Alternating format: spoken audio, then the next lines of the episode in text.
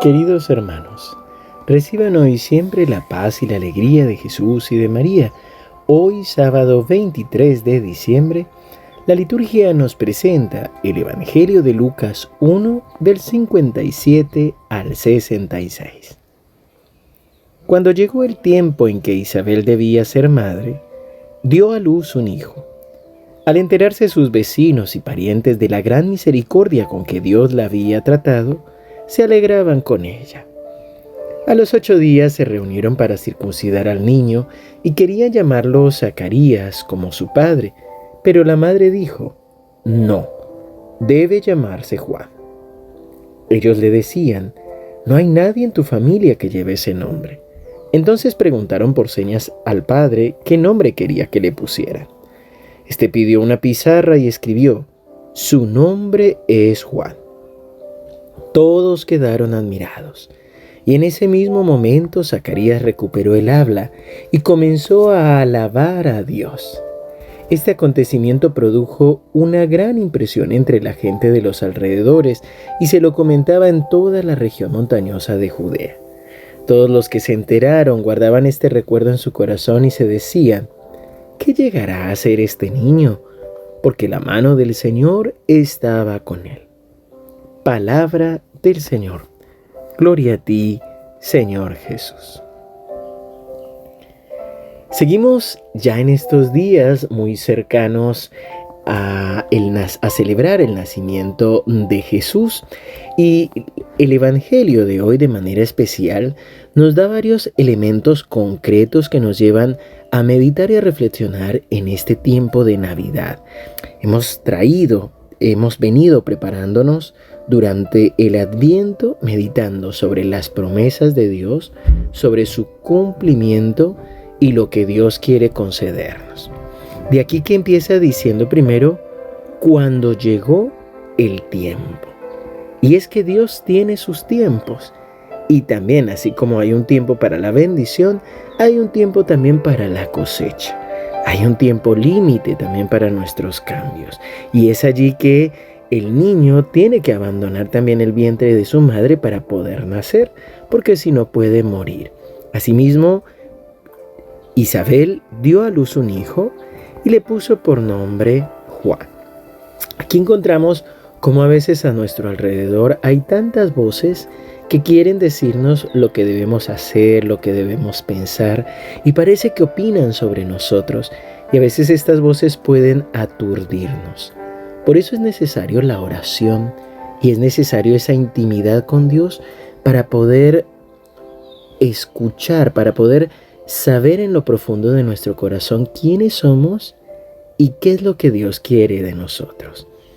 Así es que Isabel y Zacarías logran cumplir la voluntad de Dios y en medio de todo lo que dicen los demás y la gente de alrededor, le dicen, su nombre será Juan. Así debe llamarse.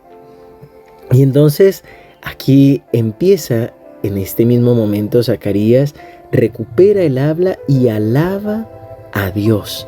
Bendice a Dios por la vida de su hijo. Este también es toda una enseñanza, como nuestro, nuestra evangelización, si bien más que con palabras debe ser con hechos, no solo debemos quedarnos callados, sino que debemos esperar el momento justo, el momento indicado para poder hablar de Dios, para poder comentar de Dios.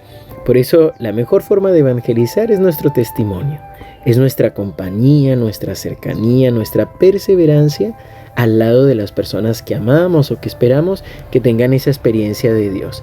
Pero también tenemos que estar atentos al Espíritu Santo porque hay un momento específico en que allí debemos hablar del Señor para dar gloria a Dios y para que nuestros hermanos tengan esa experiencia del amor de Dios.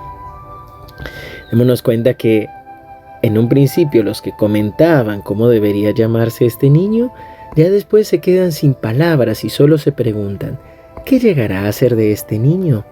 Y es que se notaba que la mano del Señor estaba con él. De la misma manera, tú y yo estamos invitados a estar con el Señor. no para que los demás hablen de nosotros, sino para que nosotros sepamos qué hacer y que los demás también puedan, en vez de juzgarnos, en vez de criticarnos, poder preguntarse qué será de nosotros y sobre todo proclamar que la mano del Señor está con nosotros. Que nuestro corazón se prepare para recibir a Jesús y para que Él verdaderamente esté con nosotros y nos guíe. Padre bueno, Padre amado, queremos alabarte y bendecirte y darte gracias por este día. Gracias por todo este tiempo de preparación para el nacimiento de tu Hijo. Te entregamos, Señor, estos últimos días de la novena del nacimiento. Te pedimos, Señor, que derrames sobre nosotros la luz del Espíritu Santo, que tu Santo Espíritu vaya guiando nuestros pensamientos, nuestras palabras, nuestros sentimientos y acciones, para que al igual que Isabel, al igual que Zacarías, podamos, Señor, proclamar tu grandeza y tu majestad en nuestra vida y en la vida de las personas que amamos. Bendito y alabado sea, Señor. Gracias. Gracias por tu amor, gracias por tu bondad. Danos, Señor, esa sabiduría y ese discernimiento para saber cuándo callar, pero también cuándo abrir nuestros labios en alabanza y proclamar que tú eres el Rey, proclamar las maravillas que has realizado en nuestra vida. Que tu bendición nos acompañe hoy y siempre, en el nombre del Padre, y del Hijo, y del Espíritu Santo. Amén. Queridos hermanos, que el Señor los siga bendiciendo abundantemente. Les recuerdo que seguimos con la novena de Navidad, con las píldoras espirituales navideñas. Seguimos también con el CD acerca de las reflexiones del Divino Niño y la sanación del niño interior.